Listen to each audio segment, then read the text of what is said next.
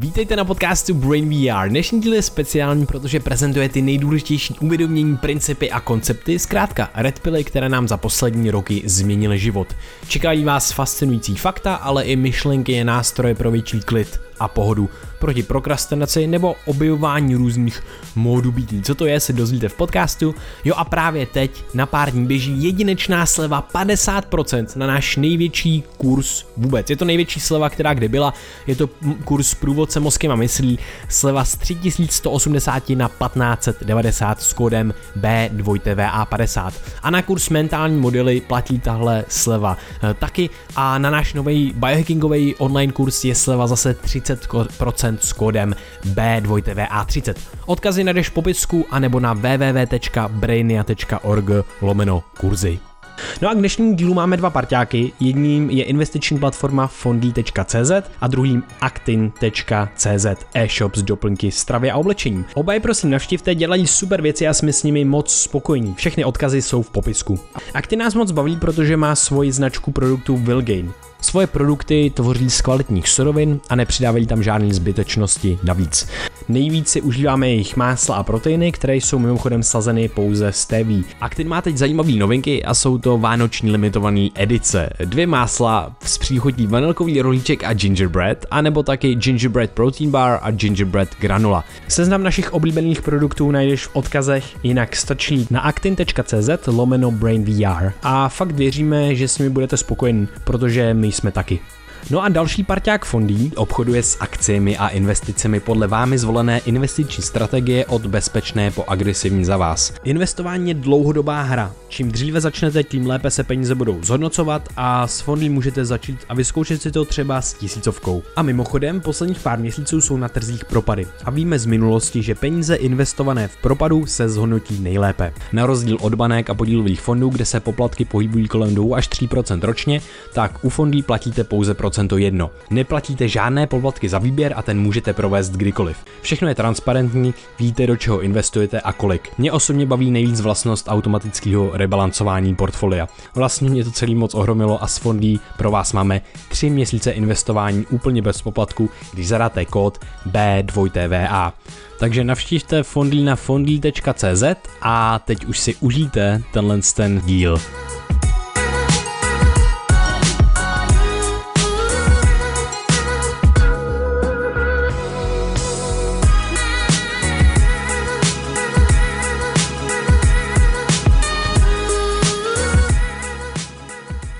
Ahoj všichni, Ahoj všichni. vítejte na dalším Red Bullu. Krištofe, čus, chceš čus, něco říct? Vojtus, ale Řekej mi, co má.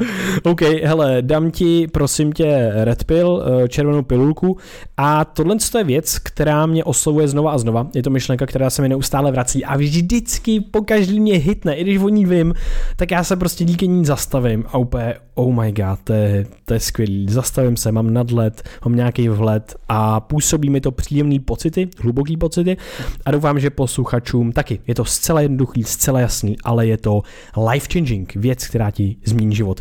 Takže, jednoduše.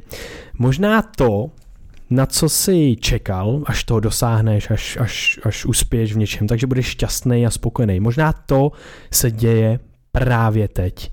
Nezapomněl jsi náhodou na to? Tohle je věc, která se mi neustále vrací, protože já si pamatuju, jak jsem čekal, až, já nevím, budu přednášet před lidma, až budu mít nějaký podcast, až budu dělat to, co vlastně dělám, až budu moc zkoumat, co chci každý den a, a prostě se tím živit a živit se tím, co miluju. Jenomže dneska jsem v tom proudu věcí a ne, neuvědomuji si, že jsem vlastně v té už cílové pásce, že jsem na nějaký cestě, na, na který jsem si přál být a mluvit třeba s lidma ze světa, s kterými chci mluvit. A tohle to mě krásně zvědomí a zpřítomní a říkám si, oh shit, proč nejsem třeba teďka, proč se necítím tak sakra dobře, jak jsem myslel, že se cítit budu. A vždycky si říkám, a to Volter krásně uh, říká citát, to nejdůležitější rozhodnutí ve tvém životě je rozhodnutí se cítit dobře. A to je pro mě vlastně zcela zásadní, protože já si znova můžu dát nějaký cíle. Já, když jsem na té cestě, tak v průběhu si zase řeknu, hej, já už jsem se kousek posunul, já si to neuvědomím vědomě, ale v podvědomí prostě se něco děje a já si zase řeknu, OK, dám si další cíl. Já chci vejš, já chci tohle, já chci tamhle to. A ne, nedám si čas na to uh, si tak nějak appreciate, um, Ocenit. ocenit to, co mám právě teď, zapomínám na to a směřuju dál, dál, dál a dál a tohle je naše předpojatost, náš bias, naše tendence furt směřovat někam dál, nezastavit se a tak nějak neocenit to, kde jsem a vlastně, že jsem na tenhle ten bod čekal. Naval Ravikant říká, že kdykoliv něco chceme, tak uzavíráme dohodu sami se sebou, že nebudeme šťastní, dokud toho nedosáhneme. To je trošku extrém, ale v různých aspektech na tom je něco pravdy, protože třeba já si taky přemýšlím, jak pro nás teď aktuální, jak vstoupit na tu mezinárodní scénu, jak můžu jít procestovat tu Jižní Ameriku ideálně co nejdřív a mám jako nějaký takovýhle cíle, jak vytvořit tu konferenci.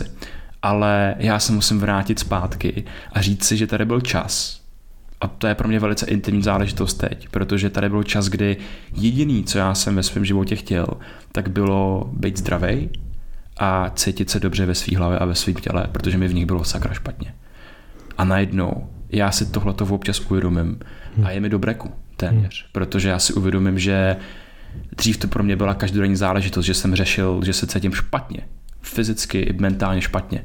A dneska to ta každodenní záležitost není a najednou já mám dny, kdy se probouzím a mám nějakou energii, třeba jí není hodně, třeba ani nejsem pořád jako v, v konstantně zdravý, ale vím, že oproti tomu co, když jsem toto přání vyslovil tehdy před těma třeba sedmi, osmi lety, tak jsem deseti tisíckrát na tom líp než tehdy. A to je pro mě moment pro tu vděčnost, že já vlastně teď sám v sobě, i když ležím na té hamace na tom balkóně a vůbec nic nedělám, tak já mám všechno to, co potřebuju. Já mám nějaký vnitřní klid, mám nějakou pohodu a mám nějaký i nástroj na to, že ty náročné zkušenosti jsem schopný zvládat. A vlastně všechno ostatní, tak je pro mě, tak je pro mě jakýsi bonus. Hmm. Skvělý. Uh, za mě poslední jenom praktická věc. Uh, je to velmi hluboký a je to o tom, že člověk má tendenci na tohle zapomínat, to znamená, OK, co můžu udělat. Nestačí to, že si řeknu, jo, tak já si to připomenu za měsíc, já si to připomenu za rok. Připomenu si to v tu dobu, až to budu prožívat, to, co si právě teď přeju co je potřeba udělat, je to dát si normálně, reálně nějaký upozornění. Do kalendáře na telefonu, za měsíc si vzpomenout na to, hele, nechtěl, nemáš právě teď to, co si před měsícem chtěl, to, co si chtěl před rokem a takhle si to dávat každý měsíc třeba, každý rok a připomínat si to, protože bez toho na to možná zapomeneme a možná si to nepřipomeneme celý náš život. Takže můžeme si nastavovat budíky pro svoje budoucí já, aby nám tam vyskočilo to upozornění najednou, hej, jaký jsi byl před rokem, nebo za co jsi právě teď vděčný.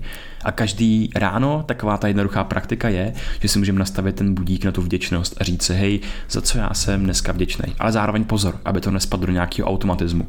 Takže každému, jak vám to je podle chuti, někdo to může mít každý den, někdo to může mít jednou za týden, ale najít si ten budík pro to svoje budoucí já, který tam bude mít to upozornění, hej, za co já jsem teď vděčný, co se právě teď děje, po čem jsem toužil, mm-hmm. co se právě teď děje, co já jsem dřív bral jako nějaký bonus a ty to třeba beru jako samozřejmost. Mm-hmm. Přesně tak. A jenom kdo by chtěl nějakou evidenci za to, tak právě ta vděčnost a tohle uvědomění nám tak nějak optimalizuje dlouhodobě náš dopaminový systém, systém uspokojení, ale hlavně úsilí a motivace. Takže nebojte, dlouhodobě to je jedno, jedna z nejvýhodnějších věcí, co můžeme dělat a prostě nám to tak nějak zlepšuje dlouhodobě ten život, protože přece nechci nechci pořád být za, víš co, někde, někde v tom schonu, kdy si ani neuvědomím, že vlastně sakra, já tady mám ty nejšťastnější momenty mého života a možná je profrčím, protože si to ani neuvědomím. Hmm, to je krásný. Tak jo, Krištofe, eh, díky, díky posluchačům, mějte se krásně u dalšího Red Pillu, zazdílejte tohle se svou sociální bublinou, třeba s kámošem, s kámoškou, která možná je třeba super úspěšná, ale stěžuje si na to, že se něco děje a že potřebuje být ještě úspěšnější. Myslím, že takových lidí v našem okolí máme každý spoustu, jo. možná to je váš táta, máma, možná to zazdílejte s nima. A nebo s babičkou a běžte se s ní pokecat, protože jo. babičky a dědečkové tak mají často na tyhle ty věci, hodně, hodně vhledů skrze to, to spektrum toho celého jejich života a často za to, za co oni jsou vděční, tak jsou pro nás ty věci, které jsou pro nás samozřejmost. Jo. Ale pro ně to je ten jako největší dar, který třeba vnímají právě teď. Takže běžte si pokecat s těma prarodičema, zavolejte jim, pokud jste s těma dlouho nemluvili. Red Pill. Čau to. Čau Krištofe. Ale mám pro tebe červenou piluli. Dej mi červenou piluli, give me that shit, bro. OK, červená pilule možná jsi někdy zažil situaci, že eh, ať se, ať, ať jsi o něco snažil sebe víc, hmm. tak stále si v tom failoval, stále ti něco nešlo. To se mi pořád. no a možná, že jsi díky tomu eh, vytvořil nějakou naučenou bezmocnost. Oh shit, a co to je naučená bezmocnost? Ale naučená bezmocnost, a hned ti to vysvětlím. A proto se vrátíme do roku 1967, aby jsme se podívali na jedny z nejdůležitějších experimentů, které byly provedeny doktorem Saligmanem. On on vzal tři skupiny psů a ty, ty, ty psy vystavil nějakému elektrickému šoku. Nejdřív byla kontrola, to byly první psy, který vzal do nějakého boxu a oni si tam tak nějak čilovali, nic se jim nestalo a pak odešli. A potom ty další dvě skupiny, tak druhá skupina, tak šla do toho boxu a dostala mírný elektrický šok ale oni tam měli páčku, na kterou, když mohli jako ťapkou zmáčknout, tak ten elektrický šok ustal. To znamená, že v tom boxu měli nějakou jako možnost kontroly nad tím šokem. A postupem času tak se naučili právě ten šok eliminovat, vypínat ho. Potom byla třetí skupina psů, která neměla nad tím šokem vůbec žádnou kontrolu. Oni v tom boxu měli tu samou páčku, ale ta páčka byla neefektivní. A co se stalo, je takový jako antiintuitivní. Ty třetí psy, díky tomu, že neměli tu kontrolu, tak se vytvořili právě naučenou bezmocnost. Jak? Oni potom vytvořili další sérii experimentů a v tom, v, tý, v tom dalším pokračování, tak ty samý psy dali do boxu, už tam nebyla ta páčka, dali jim elektrický šok, ale dali jim tam i část v toho boxu, který rozdělili přepážkou, kde ten elektrický šok nefungoval. No a když ten elektrický šok jim dali, tak ta druhá skupina psů, ta první skupina i ta druhá skupina psů se velmi rychle jako naučila, že když přeskočí do té druhé ohrádky, tak ten šok ustane. No ale co stalo u té třetí, která neměla kontrolu před tím, nad tím šokem, tak oni uh, přestali vyhledávat ty možnosti. Hmm. Nepřeskočili do té další ohrádky. A rez, rezignovali, že jo? Leželi a... Rezignovali vlastně na to hledání nových možností. No a co ty experimentátoři museli udělat je, že oni je museli mechanicky, fyzicky vzít a odtáhnout hmm. do té části, kde nebyly ty elektrické šoky, aby si ten pes uvědomil, že existují i jiný možnosti řešení té situace. A zabralo jim minimálně dva pokusy, je takhle vlastně vzali za ty nohy a jako s nima přeskočili tu ohrádku, aby jim ukázali, že tam existuje jiná možnost. Tohle je naučená bezmocnost. Když nad něčím máš kontrolu, tak ti to s větší pravděpodobností naučí, že ty máš schopnost na tou situací jako jednat.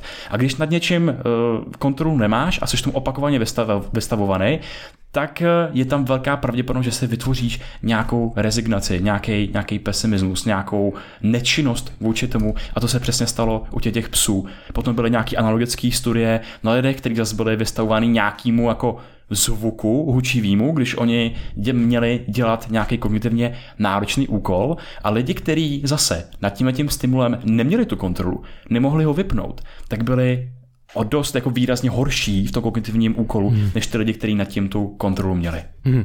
Ale tohle je hustý, protože tenhle asi jako koncept nebo tenhle fenomén jde daleko dál, než si asi myslíme jako s první, na první dobrou. A je to přesně o tom, že ty neustále žiješ život, pohybuješ se v něm a prostě se neustále zkoušíš nové věci. Třeba prostě jsi byl malý a něco si zkoušel a tak dále a ten život trval až do téhle chvíle, kdy tohle posloucháš, nebo kdy tohle říkáme, a to může být 20, 30, 40, 50 let, je to prostě dlouhá doba. A za tu dobu se tak nějak ustálíš v nějakých třeba kolejích, jo, a ty koleje můžou být právě koleje těch limitů, který ty už nevnímáš ani jako limity. Ty to vnímáš jako danou věc, která tak prostě je. A tohle si myslím, že je velký mindfuck, a že to je ten red pill, že vlastně ty věci nejsou dan. Tak, jak fungujeme do téhle chvíle, neznamená, že to musíme extrapolovat a fungovat tak i do budoucna. A to je přesně jak ten jeden citál. Citát, nemůžeš změnit minulost, ale můžeš změnit to, co se stane, můžeš změnit budoucnost, můžeš změnit to, jak tenhle příběh skončí a můžeš začít tady a teď s tou změnou. Takže vlastně jenom, co mi to dává, jakoby ten koncept naučený bezmocností je, že vlastně asi bych mohl přemýšlet i já sám o sobě a, a o věcech, které dělám.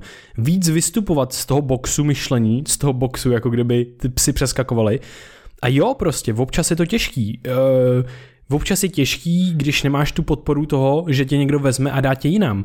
Takže prostě proč ne, vzít v oba ty směry, ne, neříct si o tu pomoc, ať je to, já nevím, psychoterapie, ttt, nebo coach, nebo něco, nějaký podobný typ seberozvoje, který je skutečně velice důležitý, protože tě ukotví, jako když máš prostě toho dalšího člověka, s kterým můžeš komunikovat ty věci a tak dále. Nechat se ukotvit tam a mít tam bezpečný prostor, protože pokud máš bezpečný prostor, tak ty můžeš explorovat, ty můžeš objevovat, že jo? což se ukazuje i, i v těch studiích, prostě explorativní chování jakoby potkanů a, dvě, a, a nejrůznějších experimentálních zvířat hezky koreluje s nějakou jejich úrovní stresu a tak dále. Jsou hodně ve stresu, hodně uzavřený, neexplorují tolik, jsou někde v rohu a tak podobně. To samý my uděláme, když právě máme tu kotvu v podobě, může to být, já vím, někdy to je kamarád, někdy to je partner, někdy to je právě coach nebo psychoterapeut, psychoterapeut a v tu chvíli my v tom bezpečném prostoru můžeme ošahávat ty věci, které jsou pro nás možná občas nebezpečné a můžeme v mysli ošahávat ty možnosti, které jsme nevěděli, že existují. To pro mě je mindfuck, že já se můžu zamyslet, sednout si s Deňkem, sednout si s terapeutem, sednout si s kamarádem a přemýšlet, OK, kde já jsem se za posledních 26 let zavřel, do jakých kolejí, co mi připadá nemožný, co mi připadá, že nemůžu. A jenom si otevřít tu možnost. A co když to můžu? A najednou si změním třeba chování. Třeba to někdy vyzkouším, někdy ne. Třeba failnu, třeba nefailnu. Je to jedno. Důležitý je ten změna toho mindsetu, to, že shiftnu tu tu, ten mindset na to, že najednou něco třeba budu moc kontrolovat a že budu mít jo, kontrolu na tou svou situací. A to je i způsob, jak eh, přímo s tou naučenou bezmocností pracovat. Tam je ten větší jako průšvih je, že právě je to naučená bezmocnost. Takže je velmi těžký tu akci vlastně vykonat sám. Hmm. A bez toho, aniž bys o tom konceptu, že něco takového existuje, věděl, tak je velmi těžký se tom jakkoliv pohybovat, protože ani nevíš, že existuje nějaká možnost ven. A díky tomu přesně může pomáhat kognitivně behaviorální terapie, eh, může pomáhat nějaká kultivace toho ohniska kontroly, eh, nějaký vysoký schopnosti jednat a vlastně principiálně funguje jakákoliv aktivita, která podporuje a trénuje a posiluje ten náš prefrontální kortex. A to už máme ze studií nějakou evidenci, že tak funguje uh, meditace, právě třeba stoicismus, ze kterého vychází ta kognitivně behaviorální terapie a další stimulující aktivity, jako jsou třeba právě konverzace s kamarády, uh, s terapeutem, s koučem, řešení nějakých jako náročných, náročných úkolů a podobně. A potom ještě je fascinující jedna věc. Eh, byly dělané studie na to, které ukázaly, jak cvičení a fyzická aktivita pomáhá podpořit ten prefrontální kortex a zároveň zmírňuje a preventuje právě ty projevy té naučené bezmocnosti. Takže fyzická aktivita přímo nám vytváří jakousi bariéru proti tomu, aby se nám tenhle ten vlastně uh, nihilismus chování začal projevovat, což mi přijde neskutečně fascinující. A jako tohle, tyhle symptomy se nemusí týkat někoho, jenom kdo trpí depresí nebo úzkostí, protože s těma těma stavama je ta naučená bezmocnost jako přímo, eh, přímo spojovaná, ale právě i to jde do toho dětství, že když se naučil, že ti nejde ta matika, když máš to přesvědčení vytvořený, tak najednou wow, hej, máš ten naučenou bezmocnost. Zjistíš, že to, že to, že to může být nějaký koncept v tvý hlavě, hmm. OK, pojď to testovat, jak to funguje. Nebo taky se to projevuje v různých toxických vztazích. Nemůžu vystoupit ze vztahu, protože mám tady nějaký hmm. limitující přesvědčení. Nemůžu si požádat o nějakou novou práci, novou pozici pozici, nemůžu zkoušet něco nového, protože máš tady vlastně nějaké limitující přesvědčení. Všechny ty situace ty můžeš zase jako testovat a rozšiřovat si tu hmm. mapu v tom světě a samozřejmě ideálně, ideálně si na to najít nějaký ten bezpečný prostor, v kterým to hmm. můžeš rozšiřovat. Jo, eh, poslední věc je, mě napadá, že přesně tím, jak je to naučen tak ty máš vlastně ten tvůj organismus, ten tvůj mozek a mysl si vytvoří tu evidenci pro to, takže si koukne zpátky a ty, když to někomu řekneš takhle člověku, tak on ti řekne, ne, já vím, že jsem to tady, tady jsem to posral, tady jsem to posral, tady jsem to posral, tady to nešlo, tady to nešlo, tady to nešlo. Táta mi to řekl, ško, učitel ano. škola mi to řekla, jo, jo, jo. asi na, na tom něco bude pravda. Přesně tak. A, a to je nejhorší, že vlastně ty, ten, ten samotný organismus s tím může mít zkušenost. Třeba pětkrát, desetkrát, ale prostě to není, to není moc, že jo? Jako to je strašně malinko. Udělej, udělejme si ze sebe takový malinký vědecký experiment a prostě OK, bylo to 100 failů, když to bude 100 failů, tak už jako OK, tak možná něco jiného. Ale prostě většinou nefailujeme dostatečně. Myslím si, že neskoušíme dostatek, dostatečně věci. Ano, někdy na to není energie a můžeme najít jiné alternativy, ale prostě zkoušet dál tomu, čemu jsme se třeba zavřeli, protože to pro nás může být smysluplný. Když není, jasně, je to jedno, ale když je to pro nás smysluplná věc, pojďme do toho, i když máme zkušenost s tím a máme sebe, sebe vlastní potvrzení, že, že třeba nám to nejde, ale tohle přesvědčení může být úplný bullshit. Přesně tak. Co je z tohoto jako jedna z, jedno z nejdůležitějších uvědomění, je právě to, jak situace vnímáme. Jestli jako situace, nad kterýma tu kontrolu máme, anebo jestli jako situace, nad kterýma tu kontrolu nemáme. Protože tohle byl právě ten rozdíl mezi tomu, jestli, jestli si ty psy vytvořili tu naučenou bezmocnost a nebo ne. A zajímavý je, že eh, v jedných takových studiích tak jeden výzkumník eh, říkal jako následující, že Opakované vystavení kontrolovaným událostem podpoří optimistický styl vysvětlování událostí. A to samé platí pro, ty, pro ten opak, že hmm. když se opakovaně vystavuješ něčemu, co nemůžeš kontrolovat, tak to zase podporuje nějaký pesimistický styl uh, vysvětlování situací. Takže to mění i tvůj náhled na svět. Takže opravdu, co jako můžeme dělat, tak je ptát se zase, jestli ty naše přesvědčení dávají smysl pořád, jestli to, co se vyprávíme v té naší vlastní hlavě, je relevantní a jak ty říkáš, můžeme s tou udělat malý experiment, teď to testovat hmm. na té psychoterapii s deníkem, stoicismus, je to spousta nástrojů, hmm. není to jednoduchá cesta a ten mozek se měnit dá. Skvělý, díky za ten Red Pill, myslím, že byl mega užitečný, byl užitečný i pro mě, protože to si myslím, že jako každý může odvést kousek práce vlastně jako v tomhle, v této nějaký tematice ve svém životě a vlastně myslím, že těch věcí může i třeba přibývat postupně, jo, že prostě fakt je na snadě aktualizovat uh, ty, ty systémy, naše poznávání a bytí ve světě. Red Pill. Čus Krištofe. Čau to. Mám pro tebe dvě filulky, jakou si bereš? Modrou nebo červenou? Hele, mám chuť na červenou. OK, dám ti červenou. Hele, tohle je Parkinsonovo pravidlo. A vem si to, že prostě máš nějaký, já nevím, kancelářskou práci, máš nějaký papírování, odeslání mailu, mailů, nebo máš nějaký projekt s nějakým týmem. No a teďka máte nějaký určitý deadline a občas ten deadline je i třeba v měsících. No a když se potom koukneš na, uh, když třeba někdo vede ten tým a koukneš se na ty outputy toho týmu, ty výsledky, co dělají, tak zjistíš fascinující věc. Zjistíš to, že naprostá většina těch výsledků té práce se odehrává až ke konci toho deadlineu. A v průběhu času se jako kdyby nic moc neděje. A tomuhle tomu se říká Parkinsonovo pravidlo. Parkinsonův zákon. A zní následovně. Práce má tendenci vyplňovat čas, který je určený k jejímu dokončení. A tohle je fascinující, protože prostě si vím, že některý lidi mají skutečně měsíce na nějaký projekt, na nějakou práci a prostě většinu času třeba nic moc neudělají, protože nemají dostatek zrušení, nemají dostatek motivace a nemají třeba úplně takový ty jako, že seš wow, miluju svou práci, mám stejné hodnoty a je to pro mě hrozně smysluplný. Prostě mají tendenci prokrastinovat a je to pro ně, že já musím musím něco dokončit, abych, eh, aby tenhle ten projekt žil a tak dále. A eh, má to spoustu jako nejrůznějších, spoustu nejrůznějších důvodů od tohohle po to, že prostě nějaký optimální výkon se ukazuje, že může, mm, že může nastat až při nějakým jako menším třeba vzrušení, který ty lidi nemají prostě to vzrušení, pokud nemají ten, tu deadline. A tady ten stres. ten stres, přesně tak, přesně tak. Takže vlastně jako jenom si představ to, že na určitý projekt máš týden, ale reálně ty bys ho zvládnul třeba za dva dny.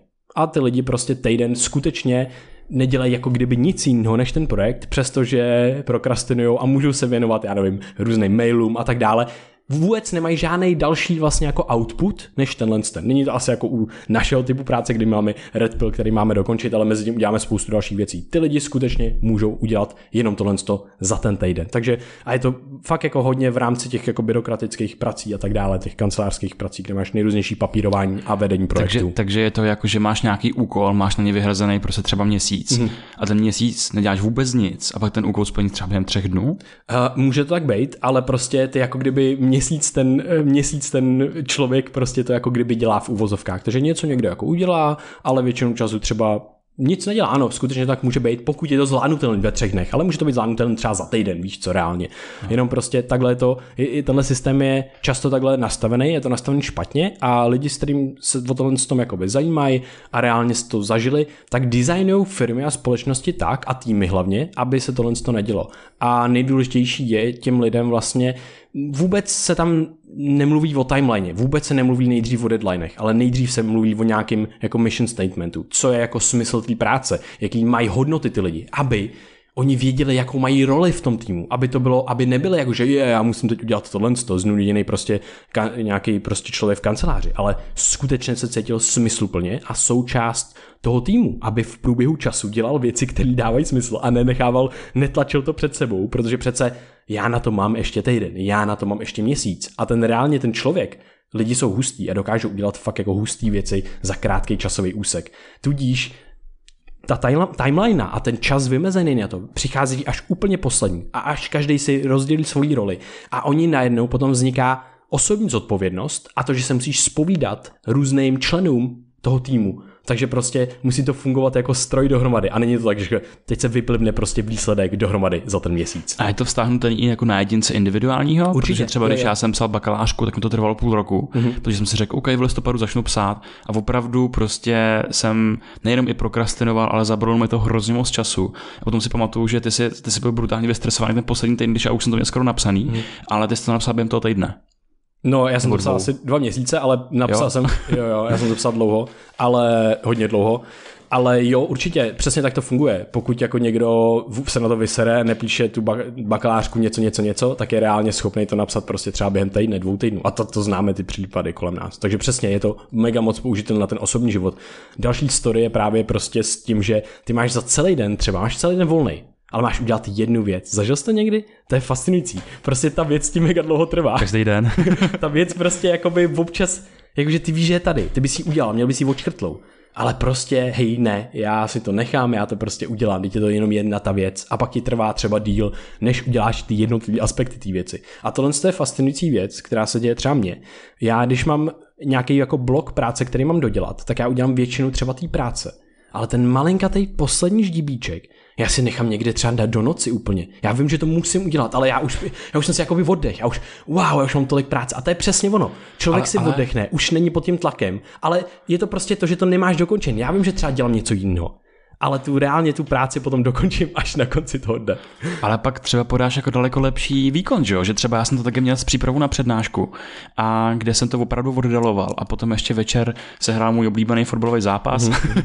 a prostě říkám, to, to si nemůžu nechat uniknout. Mm-hmm. A pak jsem k tomu zasedl třeba v 11 večer, ale opravdu jsem teprve v té mysli, protože ta mysl, ona nikdy jako není úplně uklidněná nebo že, na, že by na nic nemyslela, ale ten úkol, který tam máš, tak ti tam se ti tam vaří nějaká polívka. Mm-hmm. A já najednou v těch 11 večer, kdy už jsem byl ve stresu z toho, že potřebuji jít spát, potřebuji tohle, potřebuji tohle, tak já jsem fungoval, já jsem zapnul jak Fredka. Mm-hmm. A mi tam teprve začaly rodit ty skvělé věci a já jsem měl takovou flow, že během hodiny jsem to měl napsaný, jsem byl připravený a měl jsem sebevědomí, že když jsem usínal, že zítra tu přednášku zadám jako nikdy. Jo. Že se mi děje, že ta energie se mi nahromadí až do těch posledních fází toho jo. deadlineu. To je ono. A to je přesně, to přesně popsal. Protože kdyby ten deadline nebyl o, o tři dny dřív, tak ten samý stres zažiješ prostě o tu hodinu předtím. Takže fakt jako můžeš pracovat s těma deadlinama, s tím časem a ten argument, jak s tím pracovat. Dávejte si kratší deadliny, menší úkoly, spíš na úrovni dní než měsíců. A tohle platí pro společnosti, ale i pro ty, ty, pro ty jednotlivce. Dej si deadline prostě, hej ne, tohle nemám, na, tohle není práce, úkol na jeden celý den. Tohle je úkol, který zvládnu do 11 hodin dopoledne. A teď máš najednou to zvládneš, očkrtla, máš zbytek času, ne, to nemusíš myslet, protože tohle to nám bere mentální kapacitu. Já to chápu, že prostě Přesně ten argument je, máš určitý, určitou úroveň stresu, vzrušení, kreativity na základě toho, pak to dokončíš, ale nikde není napsáno, kde ten deadline je, pokud to samozřejmě není přednáška pro, na konferenci, kdy to je jasně daný a nemůžeš s tím pracovat. Ale když to děláš sám pro sebe nebo v projektu a ve firmě, tak tam s tím můžeš pracovat a využít tohle z toho efektu, aby se zrušil možná a, a byl ve stresu možná o trošičku dřív, protože prostě budeš jinak třeba prokrastinovat víc, než by bylo zdrávo. Mm.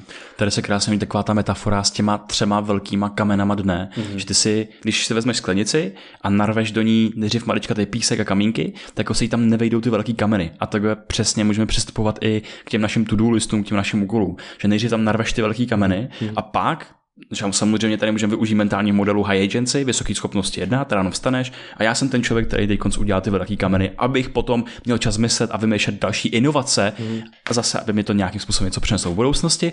A potom teprve, když budeš mít ten volný čas, tak tam můžeš nasypávat ty maličkatý úkoly a tak dále a tak dále a tak dále. A ještě mě k tomu ale napadá ten opačný pol.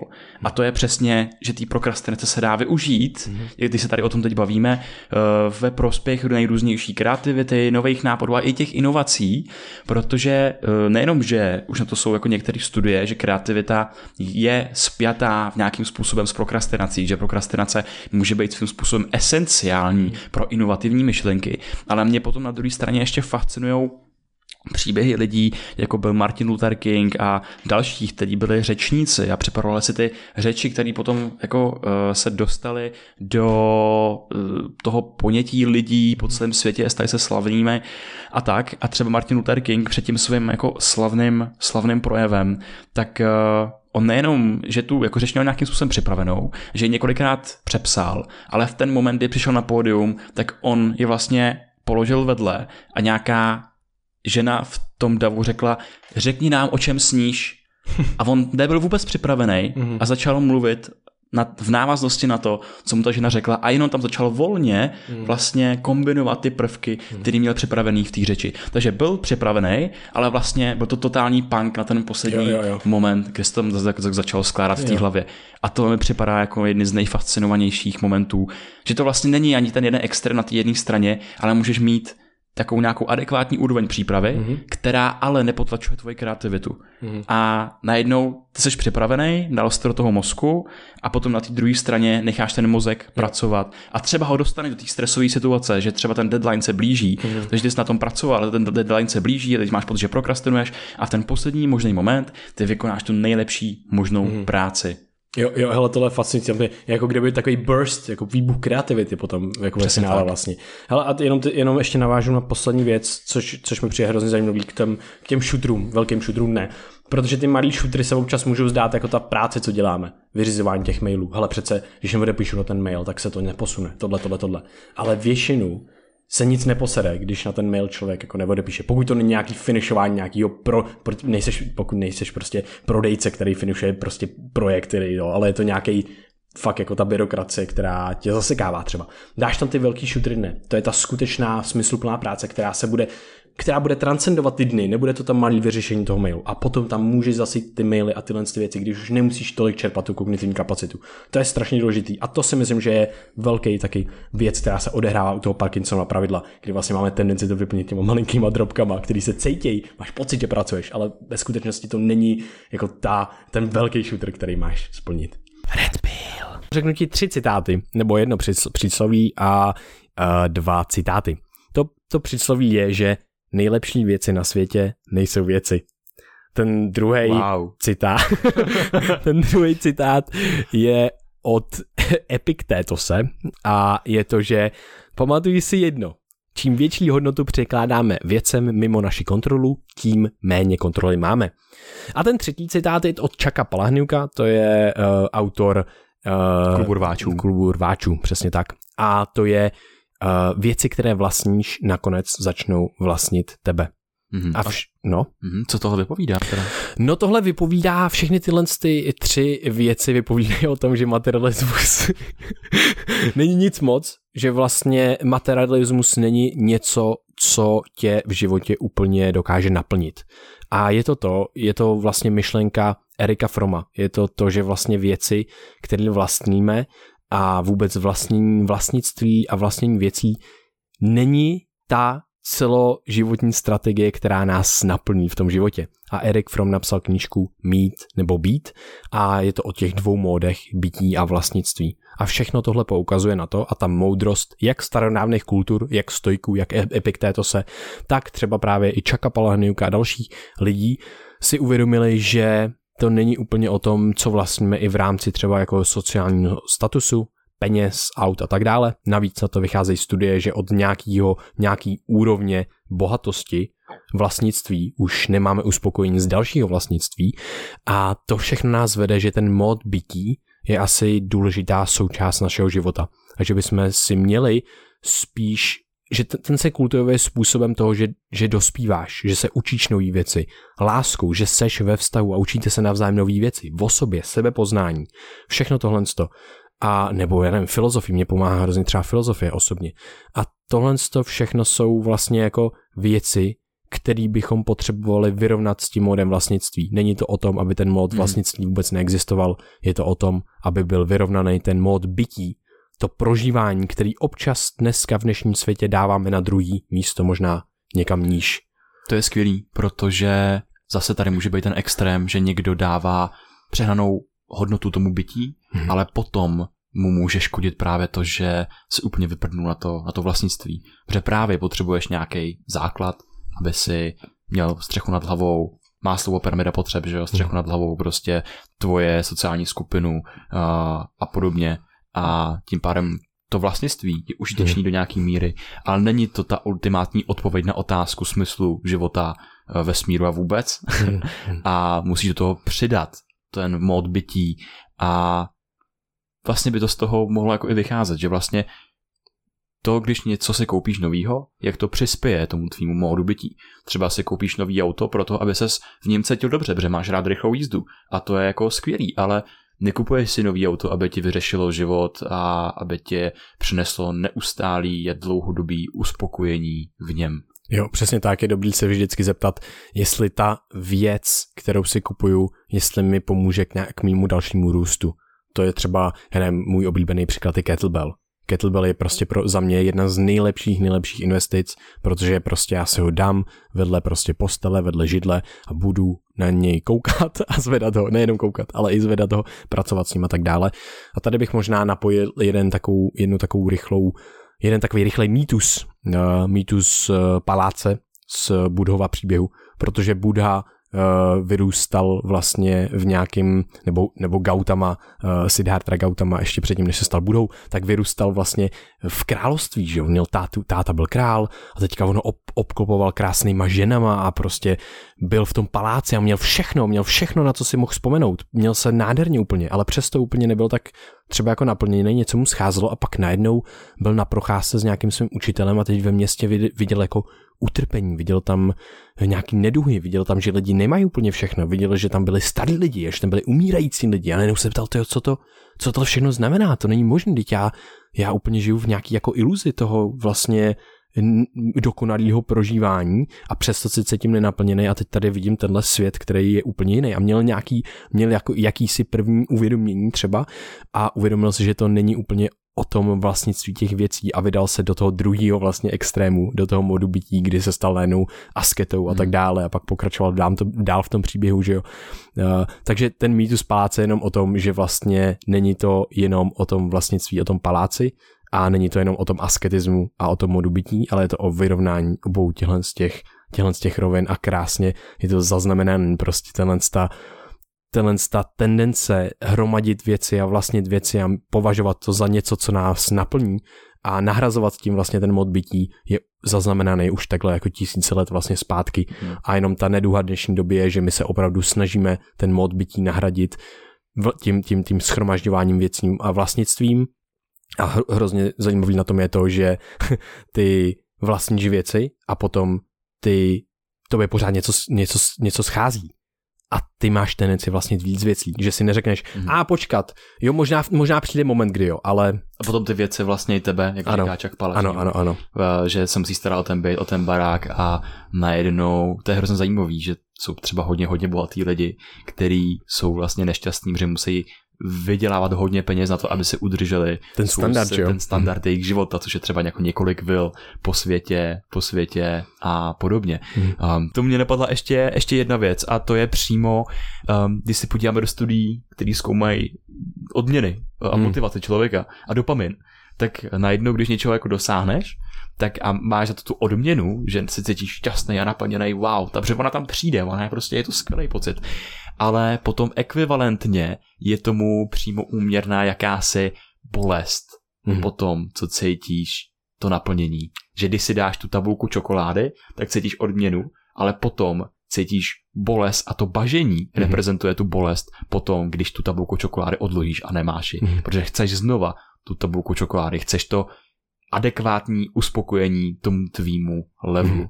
Mm. A tady jenom mi připadá hrozně užitečná, když už jsme v, to, v tom modu vlastnění, v tom modu dosahování, tak jenom být pozorný k těm svým úspěchům, který máš, těm krokům po těch schodech, který děláš, protože už nikdy ti nepřinesou tolik uspokojení. Mm-hmm. Přesně tak, takhle funguje dopamin, krásně jsi to popsal a jenom je zajímavý právě v jakýmkoliv se nacházím módu a ještě když je to ten mód bažení a to si můžeme představit jako jezení té čokolády, tak část uspokojení z toho že dosahuješ nějakého cíle nebo že jíš tu čokoládu, tak ti způsobuje to, že chceš další kousek, myšlenka na ten další, ne to, že si užíváš ten přítomný okamžik.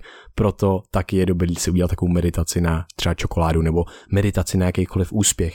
Znova si ho prožít a znova si uvědomit, že to je o tom úspěchu a trošičku, jo, že tvůj mozek vlastně ti opravdu vytváří psychologickou bolest najednou toho, když to nemáš. Mm. A to je právě proces třeba i hedonické adaptace, kdy ty se adaptuješ neustále na nový standard, na nové podmínky a to, jak, jak eh, v těch eh, momentech utrpení třeba, kdy, já nevím, někdo přijde třeba o nohy a musí být na, na vozíčku, tak po roce se ukazuje, že je stejně šťastný nebo velice podobně šťastný jako člověk, co vyhraje loterii že se vrátí zpátky na ten standard, že máš tendenci se vracet na nějaký základní, základní úroveň prožívání. Jako a z těch... člověk, co po, jakože člověk, co vyhraje po loterii a po roce ano. se nějak cítí. Ano, po roce, po roce. Potkají na to nějak, nějak nějakým Přesně tak. standardním Přesně tak. mezibodě. Přesně tak. Každý se vlastně dokáže prostě jako adaptovat a to je fascinující, že to, ta reportované štěstí vlastně ve finále je potom podobný, což je fakt jako fascinující proces a může za to z velké části ta hedonická adaptace. Mm. Mega zajímavý. Moc děkuju za skvělý Red Pill. Red Pill. Čau Vojto. Čus Krištofe. Hele, víte na Red Pillu. Dík. Krištofe, řekni mi dneska nějakou věc, kterou se dozvím a už nebudu moc vymazat z mojí mysli. Ale je to věc, že jsi hlavní postavou, autorem a vypravečem ve svém vlastním filmu. Ale teď maličkatý myšlenkový experiment. Představ si, že kdyby se na ten tvůj film právě teď dívali diváci, co by na tebe křičeli? Jo, jasně. Um, No, eh, jako křičeli by asi calm the fuck down, neřeš moc věcí, buď v pohodě, uvolni se, uklidni se a všechno bude dobrý. A to je skvělý, jakože vlastně ty sám si jsi schopný vytvořit uh, názor z nějaký třetí perspektivy dalších lidí na nějaký svoje problémy, který momentálně řešíš. A jako známe to každý, ale když máš někomu poradit, ať už je to třeba o vztahu nebo o, zdraví a tak dál, tak jsi schopnej dávat docela dobrý rady. Až se jako divíme, že prostě i když náš, je, náš vztahový život je totální jako mes, tak jsme schopní řešit vztahy ostatních lidí a tak dál. Ale jakmile přijde náš vlastní život, tak se v tom stáváme horší a horší. A tomuhle tomu fenoménu se říká Šlamounův paradox. To znamená, že my problémy druhých lidí a jejich řešení vidíme daleko jasněji než ty problémy své. To je úplně fascinující. A uh, jako kdo byl Šalamón? Proč se to jmenuje Šalamounův paradox? Šalamón tak byl uh, izraelský král, někdy před tisíc před naším letopočtem izraelského království a on se dostal na trůn, když mu asi bylo 20 let a byl známý pro svou moudrost, že za ním cestovali ty lidi a takový známý příběh je, že za ním přišly dvě ženy a měly sebou jedno dítě. A ta jedna z nich o to svoje dítě přišla a tvrdila, že to dítě té druhé z nich tak je její. No a bylo na Šalamounovi, aby rozhodnul ten jejich spor. A Šalamoun tak řekl, no tak rozsekněte to dítě ve dví a každá si vezme jednu polovinu. A ta jedna žena najednou začala plakat a říkat, ať si teda to dítě vezme ta druhá a prosila, ať ho hlavně jako nerozsekávají. Ta druhá s ním byla OK, kdyby se rozseklo, no a Šalamoun tím tím poznal, kdo byla ta matka. Oh, Takže hustý. moudrý král Šalamoun, moudrý, moudrý týpek prostě. No a je zajímavý, že vlastně ten jeho osobní život, ač byl v tom veřejném kontextu rady lidem, péče o, o říši a tak dále, tak byl moudrý člověk, ale v tom osobním životě tak už mu ta moudrost tolik nešla. Měl tisíce žen a konkubín, jeho, jeden z jeho tisíce, protože asi měl jako tisíce, stovky až tisíce dětí, a jeden z těch jeho synů, tak potom najednou během za jeho vlády tak se rozdělilo to království, byly tam války mezi sebou a tak dále, najednou všechno šlo jako do, do kopru. No, takže vlastně člověk, který dokáže velmi dobře dávat rady, ale ten osobní, na ten osobní životy nedokáže moc aplikovat, tak podléhá Šalamounovu paradoxu a je nás eh, většina. A zajímavý je, že oni ten Šalamounův paradox používají v různých studiích asociovaných s moudrostí a self-transcendencí. Většinou se používá jako příklad nějaká nevěra. Self-transcendencí nebo transformací? Ne, self-transcendencí, okay. sebepřesahem. Okay.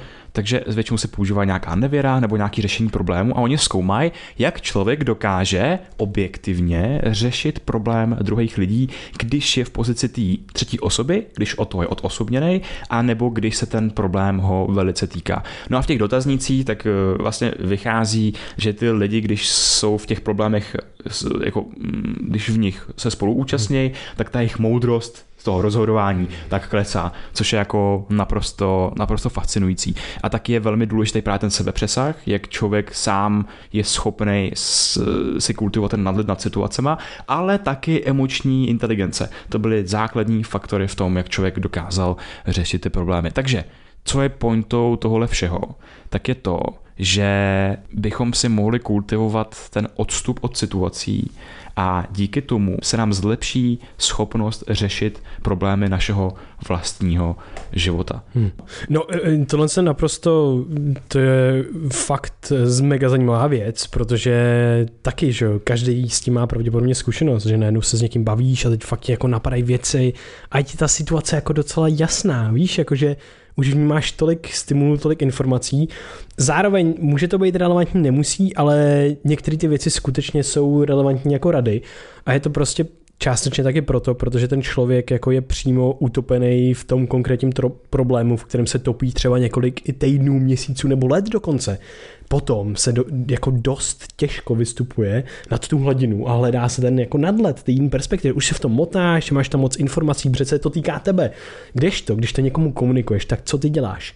Ty vytahuješ ten signál, ty nejrelevantnější věci a podáváš mu je a říkáš, hele, tady to jsou ty relevantní věci, pojď mi s tím pomoct, protože ty bys mu neříkal nějaký bullshit, který s tím má nic společného, jenomže v sobě, sám sobě, tam je spoustu bullshitu, spoustu šumu a nedokážeš tolik ten, ne, nesedneš si a neřekneš si, OK, co je z toho ten signál, ale když to komunikuješ, tak teprve tam přichází ten signál a je hustý, že často pomůže, a to jsem zažil mnohokrát, když já komunikuju něco, tak já si to v té hlavě uspořádám a já tam najdu ten signál a to řešení. Takže potom se vlastně dokážu docela dostat taky do toho nadhledu, jenom skrz tu komunikaci že jo, vys prostě psychoterapie a další věci, které s tímhle s tím samozřejmě taky pracují. Takže mi to přijde jako famozní, famozní jako vlastně věc, která se děje, kterou můžeme využít a hlavně co se děje v té kognitivní třeba psychologii, no perspektiva kognitivní psychologie, tohle je víceméně změna perspektivy.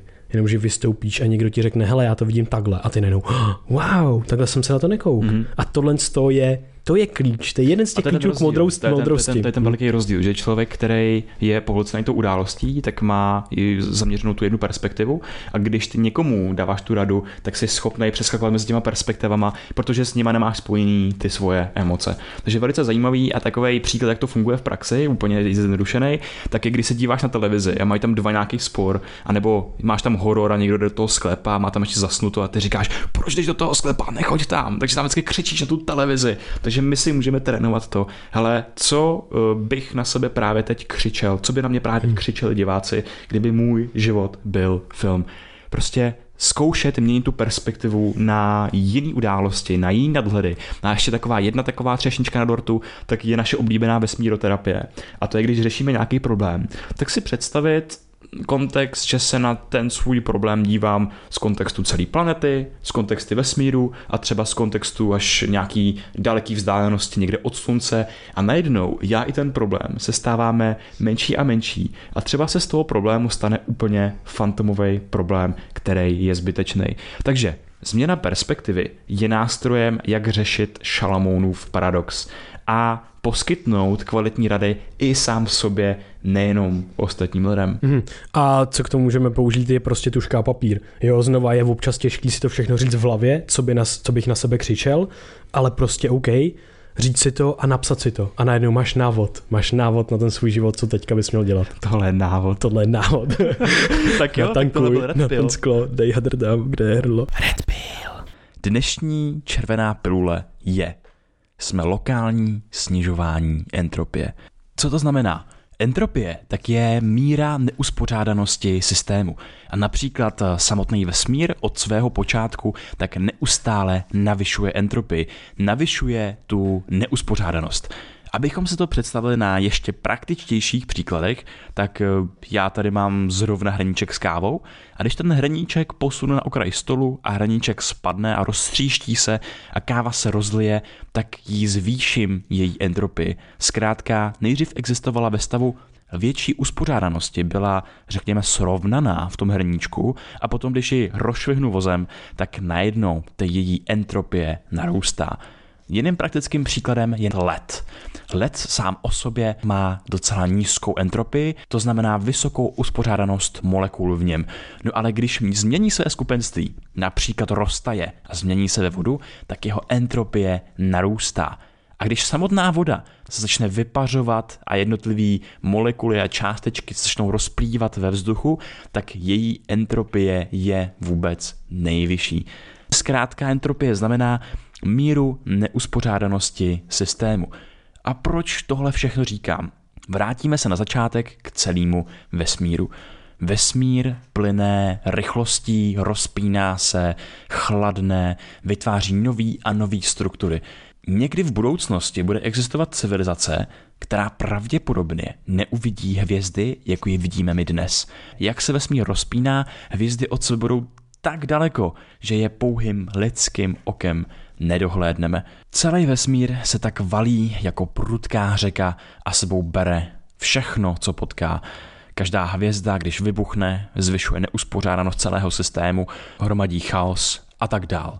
Ale najednou přicestujete galaxií na jednu maličkatou modrozelenou planetu a ní je život. A život je opakem chaosu, opakem neuspořádanosti.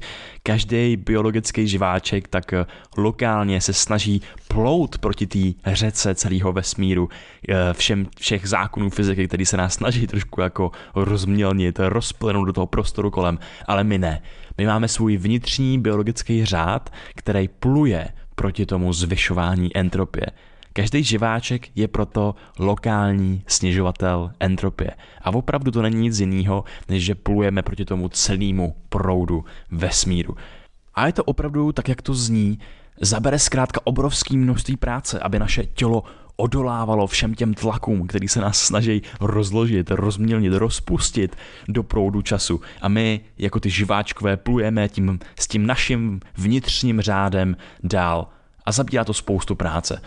No a co se stává v průběhu našeho života je, že například jak člověk stárne, tak jeho buňky například ztrácejí schopnost dobře komunikovat, ztrácejí ten řád.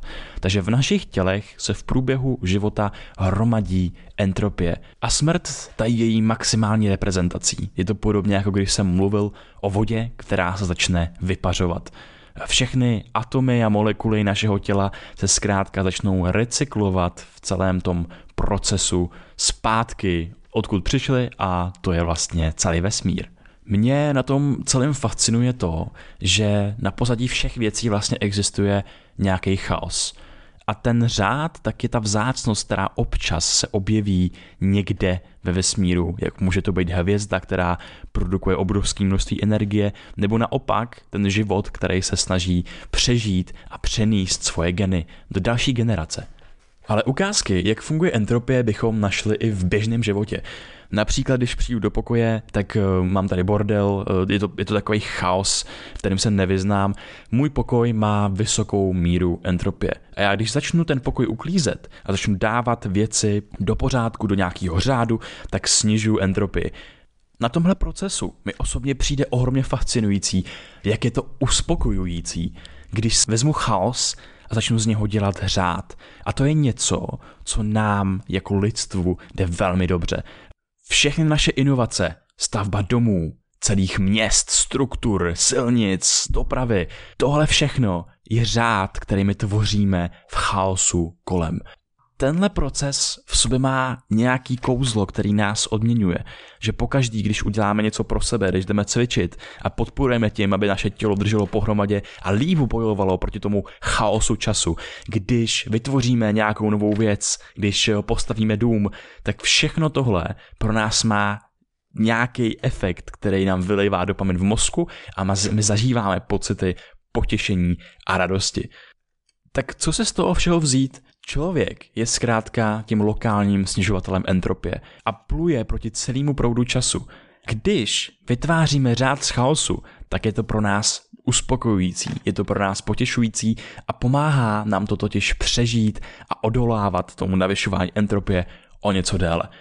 Takže já vám přeju, ať eh, snižujete tu svoji lokální entropii co nejlíp a pomáháte snižovat entropii věcem kolem vás, protože nám to všem pomůže tady být díl a díl se užít čas na téhle planetě a v tomhle vesmíru. Mějte se krásně, ahoj. Ahoj, tady ještě jednou Vojta, díky, že jsi se doposlouchal až sem a možná máš chuť na nějaký další díl, tak si pust třeba 127. je to taková večerní klidná show o systému informací druhého mozku, o tom, jak pracovat s informacemi a taky o lovcích a sběračích v kyberprostoru. Má to necelou hoďku, je to mega zajímavý, doporučujeme to. No a taky nezapomeň na naše teďka už tři online kurzy, všin jsou na ně teďka velký slevy, sleva 50% na mentální modely a průvod se mozkem a myslí, největší sleva vůbec s kódem B2TVA50 a když dáš kód B2TVA30, tak máš zase slevu na náš nový kurz biohackingu. No a taky máš slevu 10% při zadání kódu B2TVA10 na webu uplife.cz, což je web s těmi top doplňky stravy. Tak jo, užij si poslech dalšího dílu a měj se překrásně. Ahoj.